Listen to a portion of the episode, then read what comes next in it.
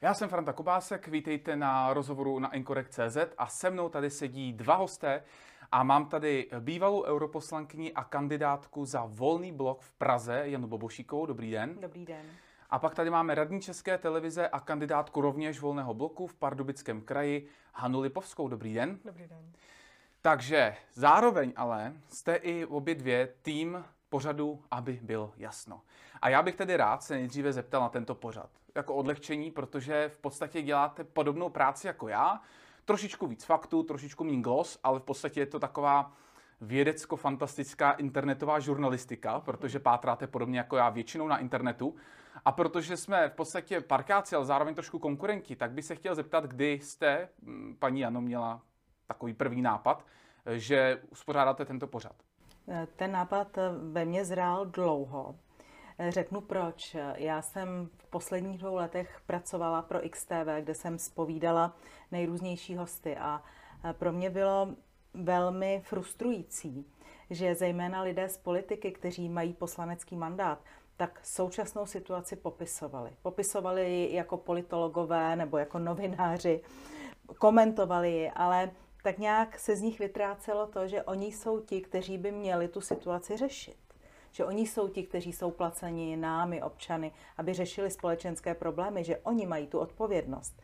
No a tak postupně, když jsme o tom s Hankou hovořili, tak v nás uzrával nápad, že v podstatě může vzniknout formát, eh, kde k rozhovoru nepotřebujeme jako partnery ty, kteří pouze komentují, namísto toho, aby přicházeli s řešeními. Takže zhruba takhle nějak to bylo při té přípravě rozhovorů pro XTV. A tím pádem jste opouštěla XTV už s tou myšlenkou, že začnete dělat, aby bylo jasno. A potřebovala jste na to časový prostor. Mm, Opouštěla jsem XTV s myšlenkou, kterou jsme měli rozpracovanou s kolegyní Lipovskou, eh, že začneme společně dělat něco nového. A ten formát úplně přesně ještě dán nebyl, on se malili, malilinka to dovyvíjel, ale věděli jsme, že to každopádně bude formát bez hostů. Ano, prosím vás, řekněte mi, já vím, jak dlouho zhruba trvá rešerše. Já teda ale to mám například na politicky nekorektní zprávy dost usnadněný tím, že spousta lidí mi ty odkazy posílá samo. Podle toho, co vy prezentujete za ty informace, jsou to informace, ke kterým se člověk musí takzvaně prohrabat. Víc dohloubky jít a to většina lidí nedělá a ty odkazy tím pádem vám podle mě posílá daleko méně lidí, jestli vůbec nikdo, než já. Jak dlouho trvá rešerše k jednomu celému, aby bylo jasno zhruba?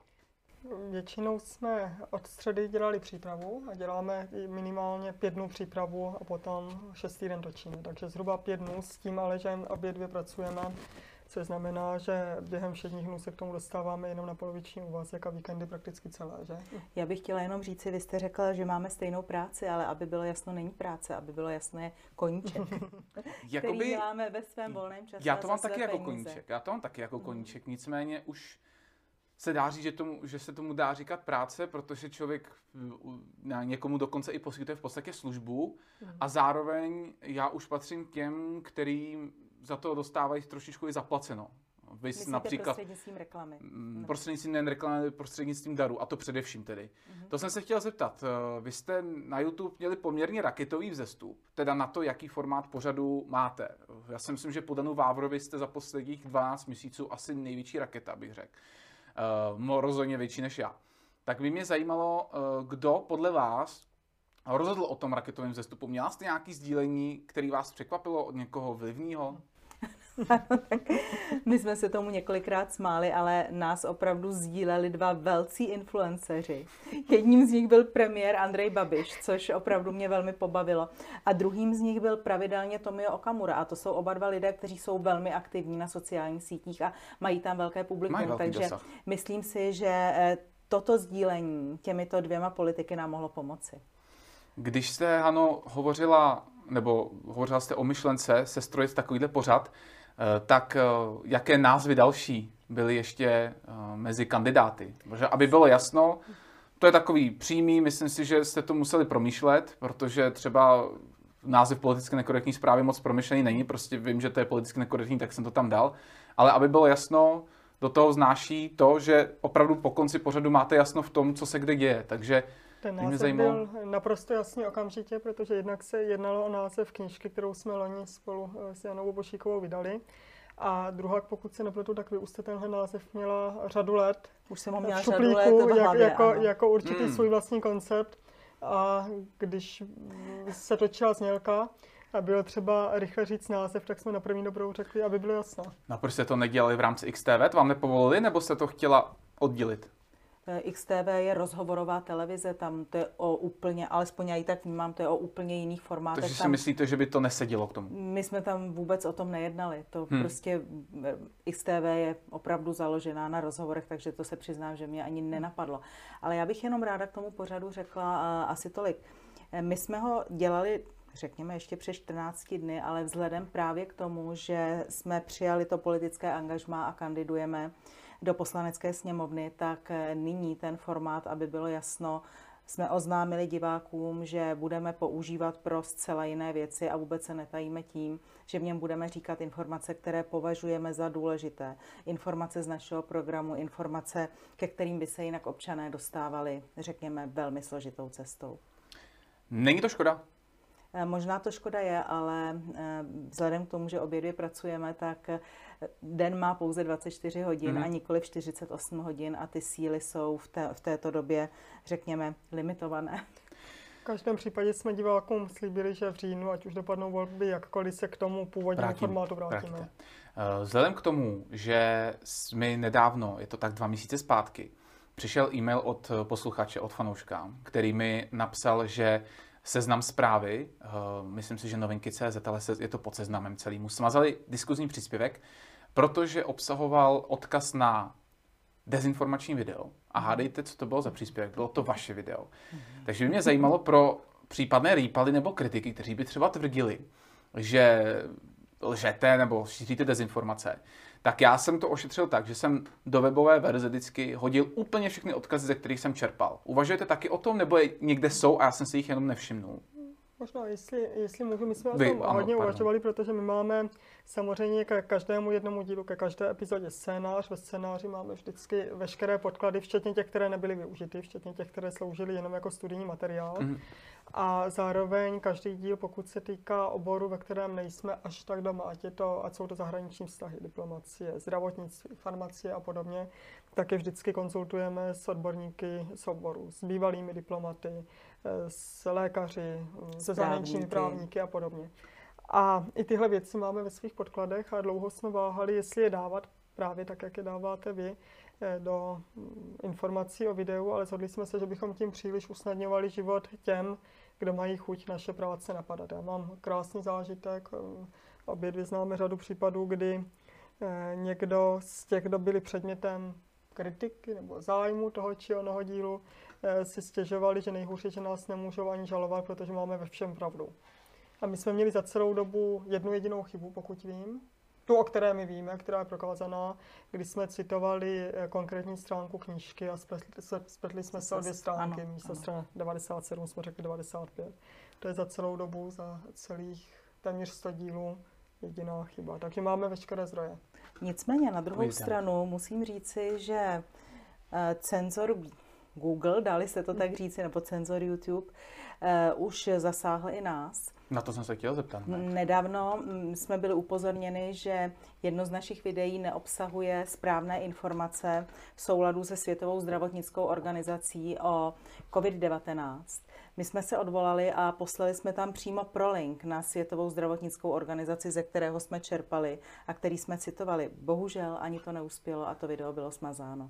Je to strašně strojový za prvý a za druhý Mhm. to řeší prostě nějaký lidi někde v Indonésii a kolikrát tomu ani nerozumí. A prostě si myslím, že je to zařízený tak, aby to mazalo videa na základě počtu nahlášení. Já mám takovou zkušenost, kdy mi, já používám YouTube eh, jako na rozšiřování publika, je to asi nejlepší platforma, co si budeme povídat. Je to v podstatě monopolní věc. A používám to, používal jsem to druhý kanál na politicky nekorektní zprávy. Dva týdny po premiéře celé, celé díly, ukázky z těch dalších dílů. A YouTube porušil své vlastní pravidla tím, že místo normální žluté, červené nebo oranžové a červené karty, místo žluté dal kompletní ban celému kanálu. Takže to strojové mazání vím. Uh, u předchozího kanálu mě dokonce jsem zanechal peníze od donátorů, prostě desítky tisíc. Takže v tomhle asi se shodneme, že bychom měli něco dělat, ale teď můžeme pomalečku zabrusit do programu volného bloku. Za prvé, Odpověděli jste nějak na výzvu Dana Vávry a jeho společnosti pro ochranu svobody projevu. Uh, ohledně právě ochrany svobody projevu. Ptal se vás, odpověděli jste, podepsali jste petici. Začněte vy, Jano, klidně. Ano, tu odpověď jsme připravovali dnes a dnes jsme ji také odepsa- eh, odesílali. Ještě si ti vyzývatelé ověřovali, zda skutečně jsme odpovídali za celý volný blok, mm-hmm. takže na tom jsme dnes pracovali. Jestli můžu možná ano, obsahově, eh, my samozřejmě si vážíme jak Dana Vávry, tak pana Kechlibara a pana Veselýho ale přesto jsem já jako jednotlivec nepodepsala petici z jednoho prostého důvodu. Já s ní souhlasím, já kompletně souhlasím s textem, ale ta petice vyzývá parlament, současný, budoucí, aby se mm, jednoznačným způsobem odřízli od některých norm Evropské komise, které se týkají oblasti cenzury, zprávy sociálních sítí a tak dále. Naprosto s tím lze souhlasit, ale podle nás to není řešení. My požadujeme Czexit, No a ve chvíli, kdy chceme Czexit, tak těžko budeme přistupovat na kompromisní řešení drobných reform, drobných parametrických změn z dílny Evropské komise. Zkrátka je nutné říct, nesouhlasíme s ničím, co přichází z Evropské komise. Na svobodu slova to má mnohdy ničivý vliv. A proto no. de facto podepsání té petice, jakkoliv jinak souhlasím s celým obsahem, a myslím si, že souhlasíme ano. všichni, by znamenalo vlastně podvolení se tomu, že není jiné cesty. Podvolení se tomu, že musíme ochranu svobody slova, boj s cenzurou nechat na rukou Evropské komise, které budeme říkat, co smí a co nesmí. Na druhou stranu my jsme do té odpovědi na výzvu napsali řadu bodů z našeho programu, protože některé věci máme už dávno, dávno i před volným blokem nebo před naší kandidaturou rozpracované a zejména protože obě dvě jsme ekonomky se dlouhodobě zabýváme tím, jak eh, řešit problém nadnárodních monopolů Facebooku, Twitteru a dalších. A to už je... No, no bez zásahu státu to asi nepůjde, ne? Jednoznačně. Hmm. Jednoznačně hmm. je to, mm, ta demonopolizace je nutná. Nepřemýšlíme o tom jenom my, přemýšlí o tom i různé nadnárodní ekonomické organizace. No a v rámci jednotlivých států se to dá samozřejmě řešit jak jazykovými zákony, tak také daňovými, eh, daňovými, mm, daňovými prostředky, řekněme, daňovými sazbami a je nutné se na to podívat, eh, řekněme, v zájmu každého jednotlivého státu a ty nejsou stejné. Řekněte mi další bod, právě navázela na něj Hana. Mm-hmm. Když se zeptám na ten Czexit, tak Chápu, že ho prosazujete a že kdybyste asi na to měli mandát, tak je to v pořádku, protože to máte jasně napsáno v programu a tím pádem volič ví, že s vámi volí i aktivaci článku 50 Lisabonské smlouvy. Ale obě asi víte, stejně jako já, že to není jenom český parlament, který má tady moc, že okolo jsou mocenské skupinky, nikým nevolené, včetně těch, které přímo spolupracují s Bruselem, dokonce včetně některých médií, Eh, a ty by tady mohly spáchat doslova peklo, kdyby se i lidi mohli do, dokonce povstat proti svému vlastnímu názoru, proti kterému volili předtím. Dá se to, ty lidi převrátit eh, k tomu, že prostě někdo je totalitář a chce tady zavádět bez nějakého referenda. Najednou by asi to referendum požadovali eh, Czechzy. Tak jak se postavit proti tomuhle? Přece jenom je to dost silný kalibr na dnešní společnost, na dnešní chápání politiky v Evropské unii. Že? Samozřejmě, že to je silný kalibr a já si myslím, že čím více se Evropská unie svazuje, čím víc je Evropská unie takzvaně pevnější, semknutější, jednotnější, tak o to bolestivější bude ji opouštět. Ten proces nebude hladký a nebude hladký pro nikoho. Ten Británii. proces bude daleko možná složitější než té Velké Británii ale připustme onu hypotetickou možnost, že bychom získali více než 50% ve volbách, tak já si myslím, že kromě aktivace článku 50 lze hned udělat několik věcí. Lze přestat platit peníze do Evropské unie. Lze přestat čerpat peníze z Evropské unie. Kdy konec konců za několik let Česká republika bude čistým plátcem, přestane být příjemcem.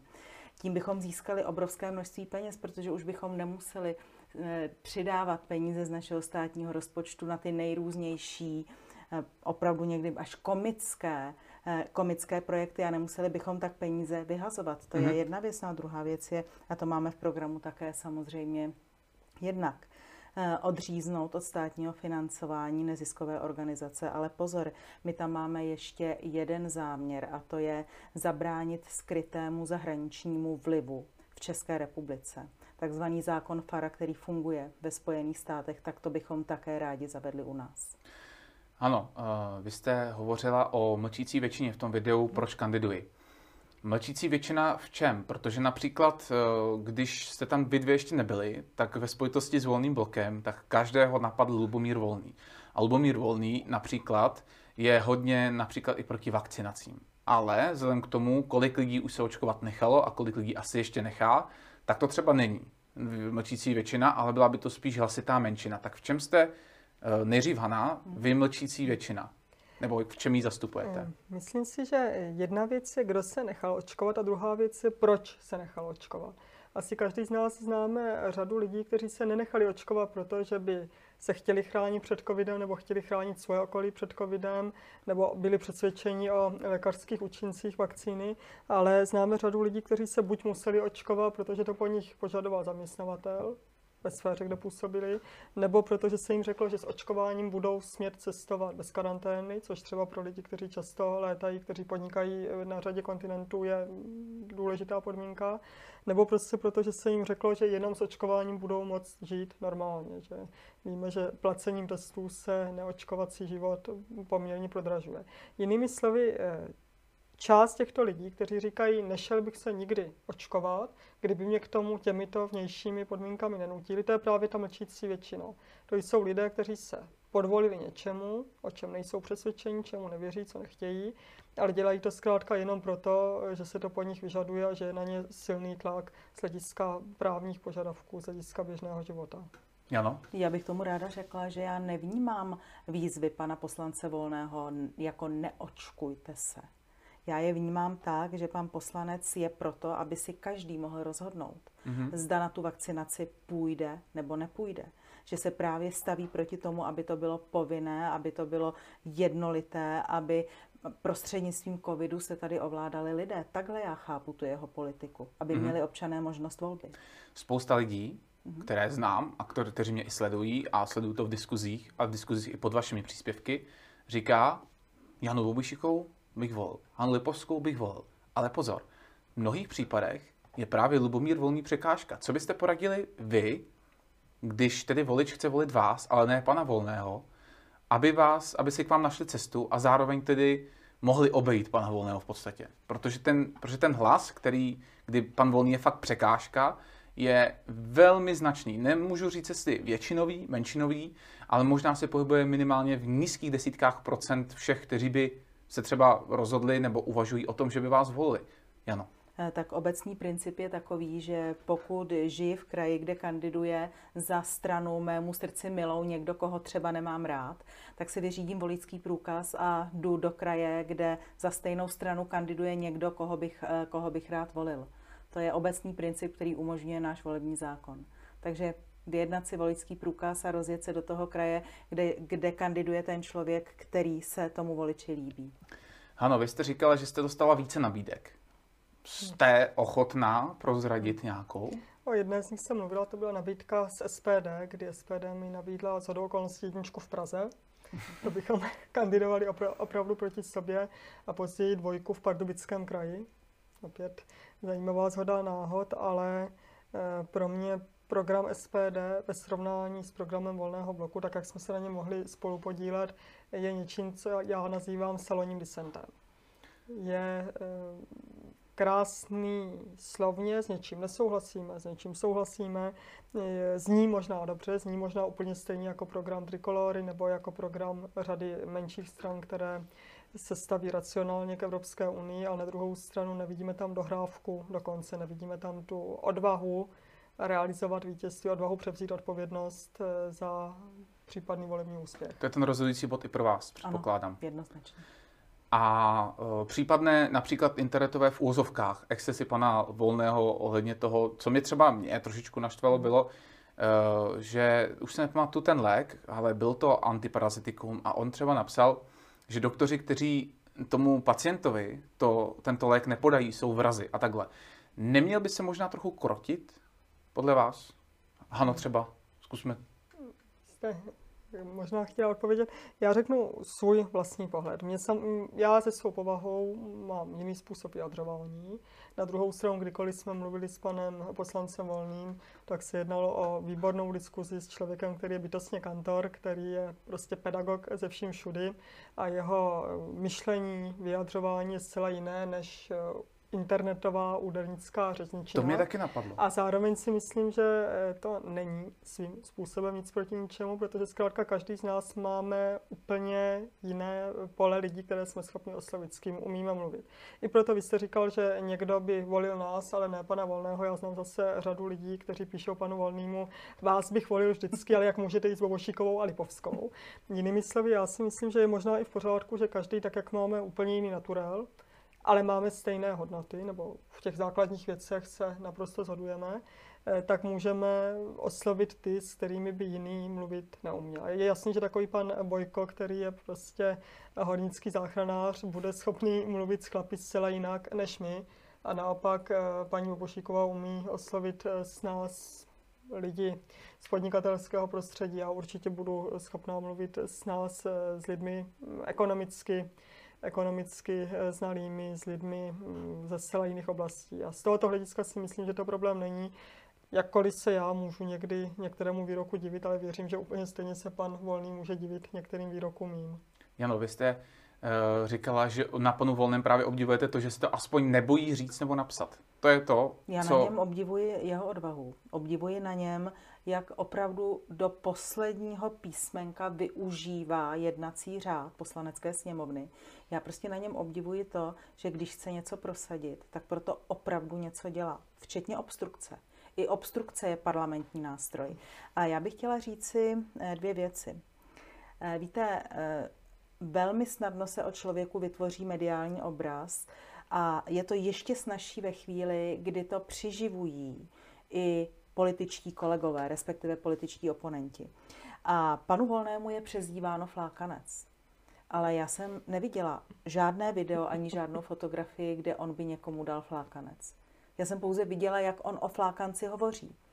Přesto uh, o něm hovoří političtí konkurenti jako o bytkaři. A druhá věc, která mě opravdu pobuřuje, je ono vypnutí kamer, když pět minut o mikrofonu pouze mlčel a poté byl odvlečen. A byly vypnuty kamery, aby občané neviděli, jakým způsobem je vyváděn volený představitel lidu této země z poslanecké sněmovny. A opět byl označen jenom nálepkami, jako že rozbil pultík a, a že se hm. a, a že se Ale nebyl to natočený. Předseda poslanecké sněmovny nechal vypnout kamery. Já to, toto já považuji za totalitní praktiku. A naopak, Pamatujete si, že by se to stalo někdy předtím? Ne, já si to nepamatuji. Te, toto konkrétně mm-hmm. určitě ne. Pro mě bylo podstatné, a možná se na to mm-hmm. vzpomenete, že podle svědectví některých dalších poslanců, kteří tam byli přítomní, byl dokonce naopak sám pan Volný fyzicky insultován, že měl být dokonce údajně, ale my jsme u toho samozřejmě nebyli kopnut do kolene, eh, což už mě připadne poměrně silné.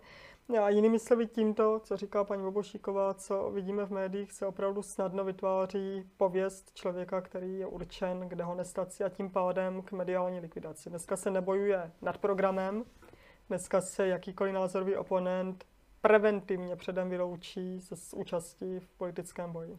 Představte si situaci, kdyby se třeba toto stalo v Maďarsku, kdyby z maďarského parlamentu vyvleklo pět bodyguardů, od pultíku řádně zvoleného poslance. Opozice. Na, opozice na pokyn předsedy z Fidesu. To už možná byl trošku bordel. Představme si, Pravděpodobně paní Jourová jela na, no, na, na státní návštěvu do Budapešti. Jestli je tam vše v pořádku. Měla by pohlídat právní stát. Řekněte mi, my, předsedkyně volného bloku je paní Jana Wolfová. Uh-huh. A já mám s ní zkušenosti uh, s blokem proti islámu i s blokem proti islamizaci z let 2015, 2016 zhruba. Teď se nepamatuji přesně, ale myslím, že jsem to zhruba trefil. Uh, v obou případech tam uh, bohužel vznikla jakási bublina lidí, kteří se scházeli jenom mezi sebou. Ti lidé byli přesvědčeni o tom, že mají na to ty volby hned vyhrát. A pak dostali několik tisíc hlasů, jestli vůbec nějaké dostali, jestli se dostali k volbám, než to třeba rozpadlo. Nyní má tedy volný blok. A já bych se chtěl vás zeptat, a odpověste klidně každá zvlášť, nakolik reálně eh, vidíte šance, pokud tedy zamakáte, protože asi jste v podstatě na začátku, pár dní, respektive týdnu po oznámení kandidatury, tak na kolik procent vidíte svoje šance? Tak Jano, začněte. Já si myslím, že volný blok může překročit pětiprocentní hranici. Myslím si to proto, že volný blok je v tuto chvíli strana, kterou já jsem před 11 lety spolu zakládala. Ta strana se jmenovala Suverenita blok Jany Bobošíkové a v tom roce 2010 přes veškerou mediální blokádu o té straně nebylo slyšet a když tak jenom ve špatném, tak získala téměř 4% hlasů. A v této situaci je teď podle mého názoru volný blok ostrakizován ze všech stran, má velmi statečného lídra, ale ten lídr není sám. Je tam Hana Lipovská, je tam Ilona Čáková, je tam spousta dalších zajímavých lidí. Takže já si myslím, že Volný blok má na to, aby byl velkým překvapením těchto voleb. Vrátíme se ještě k jedné člence, kterou jste přijali, která kandiduje. Uh, Hano, vás poprosím o odpověď na ní. Uh, vy mi řeknete jméno, který, jsem, který samozřejmě teď se mi vypařilo z hlavy, ale je to spoluzakladatelka přísahy, která byla vyloučena, tuším, z tohoto hnutí. Řekl vám proč? Paní Eva Gajdošík. Gajdošík, ano. ano. my jsme teď nedávno s ní točili rozhovor, který je už nyní venku, krátký rozhovor. Paní Gajdošík prvotně zakládala občanské fórum před 30 lety, protože je to žena opravdu neskutečně činorodá a podnikavá. A během covidu tak asi jako mnozí eh, měla chuť znovu se vrátit k aktivní drobné politice. A protože ji tušíme pan Komárek z přísahy ano. v době zakládání oslovil, tak se stala jednou z tváří, jednou z těch pěti mhm. zakladatelů. No a jak jsme pochopili, tak tím v podstatě veškerá zajímavá část skončila, protože ona jako matka zakladatelka se domnívala, že se bude podílet na programu, že bude moct opravdu budovat stranu jako takovou. A místo toho narazila na to, že program, jak hezky říkala, nemohli jsme se názorově rozejít, protože jsme se ani nikdy názorově nesešli v programu. Eh, zajímavé bylo, že oficiální zdůvodnění eh, jejího odchodu bylo od pana Šlachty a ze strany přísahy, že eh, byla vyhozena či vyloučena kvůli tomu, že podporovala mě, že sdílela naše videa a tak dále. Ve skutečnosti odešla 14 dní předtím sama právě kvůli tomu, že neviděla sebe menší názorový průnik a zjistila, že jako zakladatelka, spoluzakladatelka nemá vůbec na chod přísahy vliv. Že je v podstatě pouze maskot. Zase na druhou stranu, aspoň je to transparentní, že se jako rozhodli, že se nárazově neschodnou, akorát no. tedy přísah by mohla jako jasně říct, že odešla paní Kajdošík no, sama. Ano, ano. Eh, vás se zeptám, eh, Jano, na paní Ilunčákovou. Tam si mhm. myslím, že eh, ten raketomet na sociálních sítích ohledně písmenek je vlastně ještě tvrdší než u pana Volného. Mm-hmm nějakým způsobem komentujete si to navzájem? To jste jako napsala, nevím, něco, jestli, jestli píše něco o čipech nebo o nějakých chemtrailech nebo něco takového. To, mm, já, její příspěvky jsem nekomentovala, ale vzhledem k tomu, že bezprostředně poté, co ohlásila svou kandidaturu, tak bylo zrušeno její veřejné benefiční vystoupení pro obce postižené tornádem na Moravě.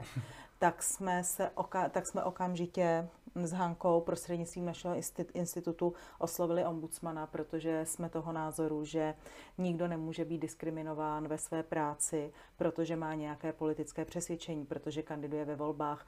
A to kulturní středisko v Kijově, které jí zakázalo účast na té akci, nebo zrušilo účast na té akci, tak toto přímo písemně v novinách zdůvodnilo tím, že si nepřeje, aby tam vystupovala, protože kandiduje ve volbách do poslanecké sněmovny.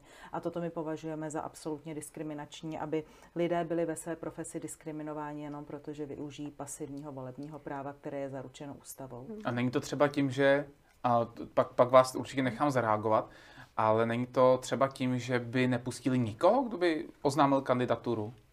Já nevím, já neznám politiku střediska v Kijově, hmm. to opravdu, to opravdu Není tam nevím. známý případ z minulosti. Ale i kdyby nepustili nikoho s odůvodněním, že ten člověk kandiduje ve volbách, tak je to prostě diskriminační jednání. Oni diskriminují toho člověka ve výkonu jeho profese prostřednictvím jeho politického názoru. A to je nepřípustné. Co jste chtěla, Hano, říct? Já vidím možná problém v tom, jak, je, jak dneska dochází k napadání toho či onoho politika nebo člověka do politiky vstupujícího podle jeho výroku v minulosti. A rozdělila bych to. My jsme nesčetněkrát v pracích paní Bobošíkové viděli, že je logické, že politik je hnán nebo tlačen k odpovědnosti za své výroky. V minulosti byly to výroky politické nebo byly to výroky s politikou úzce související a je to bez pochyby správně. Na druhou stranu je nutné sledovat, jestli je člověk názorově konzistentní, tedy řekne-li pan Volný něco v roce 2015, má smysl srovnávat to s tím, co říká v roce 2021. To je naprosto v pořádku.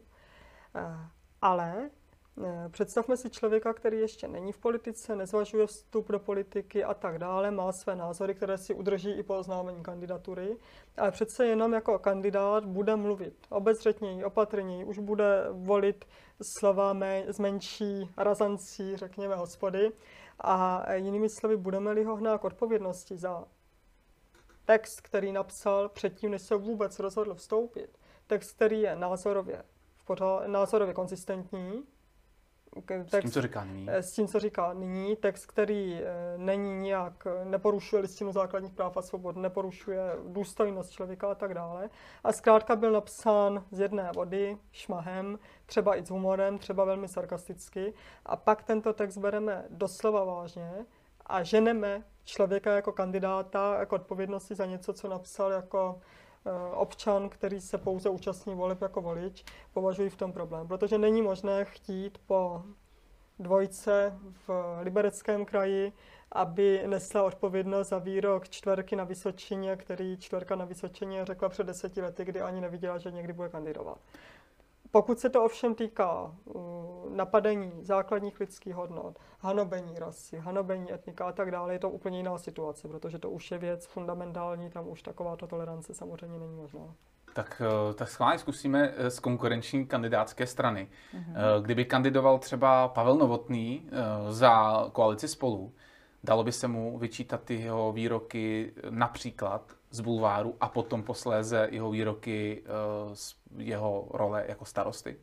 Podívejte, eh, nevím, nakolik vyčítat jeho výroky, ale pan Pavel Novotný, pokud se nemýlím, tak jako starosta například eh, podpořil novinářku Petru Procházkovou, když dala facku někomu z parlamentních listů, naprosto písemně, otevřeně na starostenském papíře. A já si myslím, že každý, kdo podporuje ruční násilí, na místo, řekněme, verbálního vyřizování. Já říkám, že lepší je slovně a stručně, nikoliv ručně a stručně. Tak eh, takového člověka já bych podporovat nemohla. Mm-hmm. Když se podíváme teda do minulosti eh, těch ostatních kolegů z vašeho hnutí, tak jste spokojené s tím, jak jsou konzistentní a budete třeba rádi, když někteří to třeba zjemní do voleb? Eh, naprosto ne, naprosto ne. Nebo je to jinak? My jsme objevili na kandidátkách některé lidi, kteří mají velmi temnou minulost, kteří dokonce byli trestaní, kteří za sebou mají xenofobní výroky a trváme na tom, že tito lidé by měli opustit kandidátku. Mm-hmm. Zeptám se ještě eh, na ten konec v XTV. Trošičku ano. jsme ho narazili, aby bylo jasno. Ale mě by zajímalo, jestli jste u konce XTV už přemýšlela o politické kandidatuře. Přemýšlela, ano. A eh, vás, ano, se zeptám, vy jste u pana Strakatého řekla, hmm. troši, trošičku zabrusíme teď do Rady České televize, Eh, že radní Česká tele, České televize je teď pro vás full-time job, neboli práce na plný no. úvazek. Následně jste tedy za asi 6 dní po vydání toho videa, nevím, kdy jste měl ten rozhovor, oznámila kandidaturu a četl jsem tam něco o tom, že při případném hlasování nebudete zvedat ruku. Když tak můžete upravit to tvrzení, jestli to bude nějak specifičtější. Tak jestli to náhodou už není popírání toho, co jste říkala u Česmíra Strakatého? Mluvila jsem o zdržení se hlasování, co znamená, samozřejmě je několik možností. Je možnost uh, rezignovat na funkci člena rady, je mm-hmm. možnost, tak jako jiní kandidáti v minulosti, kteří byli členy rady a kandidovali do poslanecké sněmovny, dále hlasovat, dále se účastnit jednání uh, jako kterýkoliv jiný řádně zvolený kandidát, což je naprosto v pořádku, je to v souladu se zákonem. Eh, přestat chodit za třetí na jednání rady úplně až do voleb, což by ovšem znamenalo brát poměrně velký, vel, velmi štědrý honorár za nic, a nebo se zdržet hlasování, což se ukázalo v minulosti jako svým způsobem nejosvědčenější strategie, protože znamená, že se dále účastníte jednání, dále připravujete podklady, dále s kolegy diskutujete, navrhujete, upozorňujete na případné problémy, ale zkrátka neprojevujete svou vůli tím, že byste byl pro nebo proti, mm-hmm. ale zdržením se hlasování také udržujete určité kvórum. Na druhou stranu je nutné si uvědomit, že Rada České televize v těch příštích dvou a půl měsících do voleb je velmi bezubá. Kdyby si Rada teď vzala prázdniny na ty dva a půl měsíce, tak se takřka nic nestane, protože tím, že ve strachu z blížících se voleb nebyla dovolená část Rady, víme, že nyní chybí čtyři kandidáti od září, bude pět kandidátů. To zase doplní, že to bylo obstrukcemi z ano, jiných stran, za... než, byl, než byl pan Lubomír Volný na, a to to tolerovalo. Přesně tak, na základě obstrukcí a vzhledem k tomu, že v současné radě panuje absolutní nechuť eh, řešit jakékoliv reálné problémy, tak svým způsobem, jestli rada v tuhle chvíli zasedá nebo nezasedá, je možná z pohledu, z pohledu koncesionáře takřka jedna. Ale když už zasedá, tak já jako řádně zvolený člen rady se domnívám, že bych měla názory koncesionářů dále hájit, ale zkrátka nebudu hlasovat s jedinou výjimkou, a to je hlasování v personálních otázkách. OK.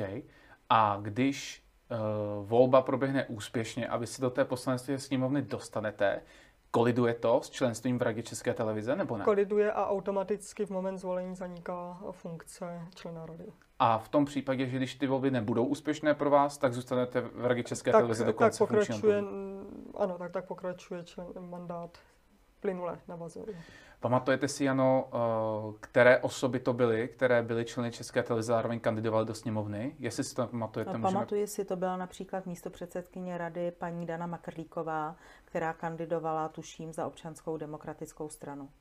A v radě ČTK to byl nedávno pan Žantovský, hmm. který, myslím, kandidoval za SPD do Senátu mm-hmm. a také to s jeho členstvím nic neudělalo. Ale v té radě té české televize to byla stoprocentně tady ta paní Makrlíková. Když tak to lidi můžou samozřejmě mm-hmm. ověřit. A nyní ano. kandiduje uh, pan kolega Nerušil v rozhlasové radě úplně stejným způsobem. Za SPD. Pochopila jsem, že i on se chce zdržovat hlasování, mm-hmm. nehodlá zatím. Jo, on, on je členem rady ano, ano, Českého ano. rozhlasu a zároveň kandiduje do poslanecké eh, sněmovny. Srovnáváme tady tyto tři rady, protože se na ně vztahují prakticky stejná pravidla. To je potřeba zdůraznit, ano. protože to jsou ob, všechno tři jako kdyby vysílací rady a mají dost rady. podobné, ano, podobné ty zákony. Uh, samozřejmě je prav, zase pravda, že co se ptali právníků, hmm. tak eh, se v tomhle s vámi v podstatě shodují, že to je jedno ze schudných řešení. Nicméně jsem si všimnul, že diskuze je i na webech, kde jinde lidé jsou spíše i pravicoví, nebo třeba vlastenečtí, protože existují i vlastenečtí levičáci, tak eh, se shodují v 75-80% na tom, že Hana Lipovská nebo Bobušíková jsou v podstatě zlo. A teď mě zajímalo, kde to vzniklo, když existují případy, které jsou totožné, například s některými kroky uh, vás v Radě České televize, a ty se neřešily a ty vaše se řeší. Tak kde se to vzalo, Jano, podle vás? Tak um, já jsem si proti sobě postavila značnou část novinářů a uh, v podstatě celou takzvanou kavárnu v roce 2000 v době televizní krize, eh, kdy jsem pevně stála za generálním ředitelem Hodačem a eh, i když poté, po skončení té krize, když jsem moderovala sedmičku na Nově, tak eh, vím od některých novinářů, že dokonce byla dohoda, že z té sedmičky nebudou vůbec nic zveřejňovat, že prostě cílem je poškozovat, vymazávat, mm-hmm. tato osoba, tato osoba neexistuje. Ehm, co k tomu říci? To je, je to něco, co mě provází, je to něco, s čím jsem se, s čím jsem se naučila žít. Přiznám se, že zdroj té nenávisti nechápu, že opravdu mu, eh, opravdu mu nerozumím, ale vzniklo to tehdy v té televizní krizi.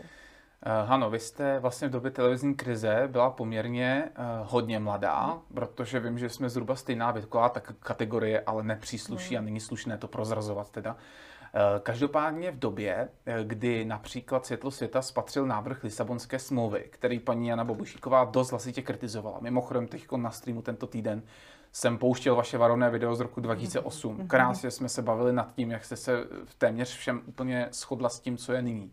Jak se tenkrát vnímala jak osobu paní Jany Bobušíkové, protože nevím, jestli jste se znali osobně, a jak se tenkrát vnímala Lisabonskou smlouvu Evropské unie? Lisabonskou smlouvu jsem tehdy vnímala primárně prostřednictvím prezidenta Klause jako hlavy státu v dané době. Já jsem byla student gymnázia, eh, takže jsem vnímala jeho kritiku a určitě jeho kritika jak Lisabonu, tak eh, eura přispěla k určitému eurorealismu i vůči euru, i vůči Lisabonské smlouvě. Na druhou stranu vím, jako tehdy už čerstvý volič, tehdy už dospělý občan, že v podstatě ta obrovská aktivita paní Bobošíkové v Evropském parlamentu i v České republice byla z pohledu mě jako o politiku se velmi zajímajícího mladého člověka absolutně neznámá. Já jsem se v podstatě to, co dělala, a dneska vím, vy jste to zmínil, dělala nesmírně, nesmírně pracně na denní bázi, já jsem to zjistila až mnohem později. Víte, já jenom, vy jste vzpomněl to video, tuším z roku 2008. 8. Tak on už má dokonce přes 400 tisíc zhlednutí, to jsem se i divil. Ale já bych chtěla říci, že tehdy s tou Lisabonskou smlouvou, tam dokonce moji političtí oponenti o mě prohlašovali, že jsem blázen, že hmm. vůbec nepřichází v úvahu, že by byly hmm. zavedeny nějaké kvóty na migranty. E, a to nesvědčí o tom, že by ti lidé třeba neměli rádi mě, ale to svědčí o tom, že nemají politickou fantazii a neumějí ani v těch smlouvách číst. Hmm. Když se, když jsme se zasekli u toho hmm. čtení, čtete, Jano, komentáře Eh, pod svými příspěvky, mm. jak na YouTube, tak na Facebooku. Vím, že na YouTube je to dost pozitivní, tam tedy vám píší hlavně posluchači, kteří s vámi hlavně souzní. Ale Facebook mě úplně jiná pásnička. Čtete to? Odpovídáte? Já jsem si nevšiml, že byste odpovídala, ale možná odpovídáte. Čtu to, ne, ne tedy pravidelně a ne nějak horlivě, ale zaznamenávám to a odpovídám velmi, velmi střídmě, třeba prostřednictvím Messengeru. Ovšem na druhou stranu, teď už je situace maličko jiná.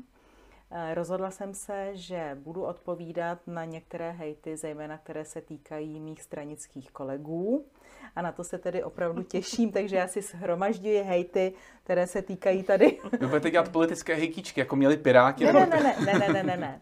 Ale schromažďuji si naprosto neuvěřitelné a nehorázné výroky, které vyšly na adresu Hanky no, Lipovské. No, a, tam četl něco o pekle a podobně. A jako... velmi se těším, až všem těm černínům, graubnerům a já nevím komu ještě, naprosto adresně odpovím. Fakt se na to moc těším. Uh, Hano, vy jste, vy odpovídáte, taky si nevšimám, že byste odpovídala, ale čtete to nebo nečtete? Čtu to, ale v rámci zachování duševní rovnováhy vždycky v dávkově. To znamená, jednou za týden se na to vrhnu a přečtu to šmahem celé a potom mám týden za spokoj.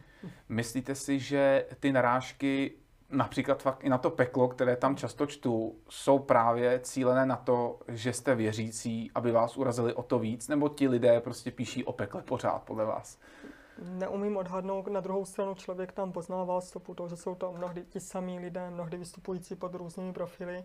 Víte, skoro si myslím, že je zbytečné v případě facebookových diskuzí tomu věnovat více času. Kde to smysl má je Twitter, protože český Twitter je více mediální, více politický, tam jsou hmm. ty diskuzní příspěvky sice nenávistnější, ale řekněme politikotvorné. Tam mám pocit, že si vždycky vyhrajeme. Ano, na Twitteru tam se nám líbí. Takže na Twitteru odpovídáte třeba? No tak nedávno jsme odpověděli třeba panu Pehemu, pan Pehe psal, co, pal, co psal pan Pehe? Já už si úplně přesně, úplně přesně nespomínám. Já se domnívám, že pan Pehe tehdy eh, žertoval nevhodně o nějaké volbě mis, kdy ano. vedle vaší fotografie eh, dal fotku poměrně šerednou, řekněme. A vy jste mu odpověděla no a já, a já jsem mu poslala naprosto aktuální fotografie a e, že jste teda do té soutěže taky hlásil. Jednu zroušku, jednu zroušku, se Jak tak my se snažíme Uh, a co pan, co pan Etzler, co reagovat na pana Etzlera? Asi vy tušíte, o čem mluvím? Uh, tuším, o čem mluvím. Já jsem si vážila reakci, které za mě udělali jiní lidé, včetně vás a možná zejména, zejména vy. Uh, na druhou stranu myslím si, že nemá smysl odpovídat samostatně. Přiznám se, já jsem ráda, že žijeme v zemi, kdy si pan Etzler může dovolit něco to takového napsat. napsat bez toho, že by skončil ve vězení, bez toho, že by byl popotahovaný. Eh, na druhou stranu o to víc vynikne eh, chování normálních, slušně vychovaných gentlemanů, kteří si jsou vědomi toho, že takto se zkrátka nemluví. Komičtější bylo, když se pak pan Etzler snažil z toho vykroutit a odkazoval na jazykové, na jazykové niance angličtiny a čínštiny a bůhy jakých jazyků. Toho jsem si ani nevšiml. Já jsem si všiml toho, eh, že tam i volal po nějakém trestu, že tam volal i po tom, že, že, že Lipovská zaslouží ještě tvrdší trest a tak dále.